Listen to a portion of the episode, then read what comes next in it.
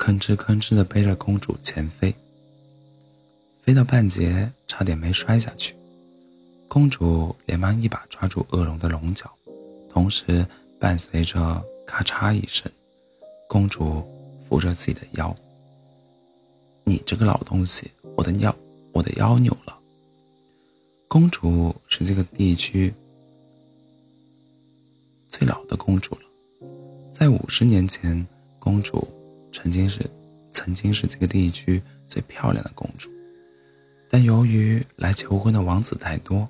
公主一直没有嫁出去，于是就当了一辈子的公主。没有年轻的龙愿意抢这个老公主，于是老龙也就一直没有下岗。公主扶着自己的腰，哼哼唧唧。龙说：“要不然我给你送回去吧，龙洞里没有医生。”不用，公主搂着腰说：“等骑士来了。”我再回去，要不然会被别人笑的。龙看着公主梳得整整齐齐的银色发簪，忍不住叹了口气：“银色发鬓，你还是那么要面子，当初随便找一个人嫁了，也不至于这样。”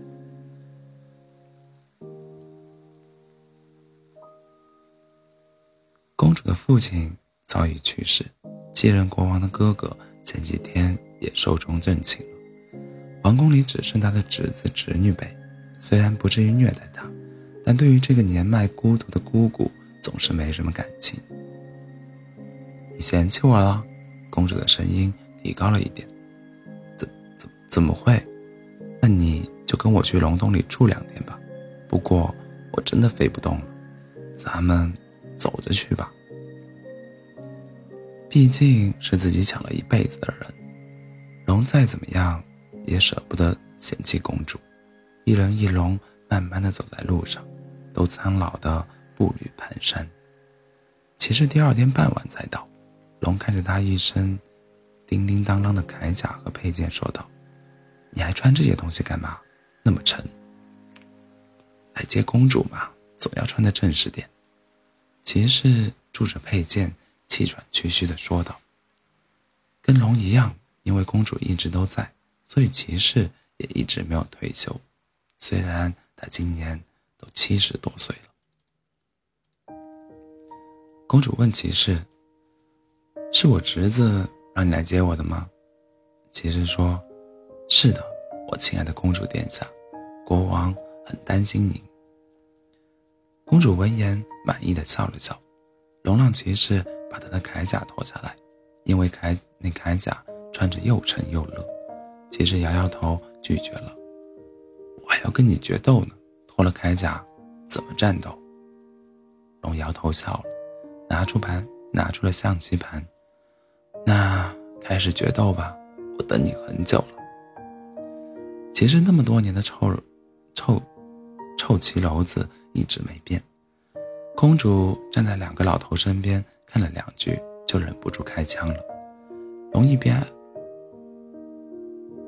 哀一边说：“观其不语，真君子啊！”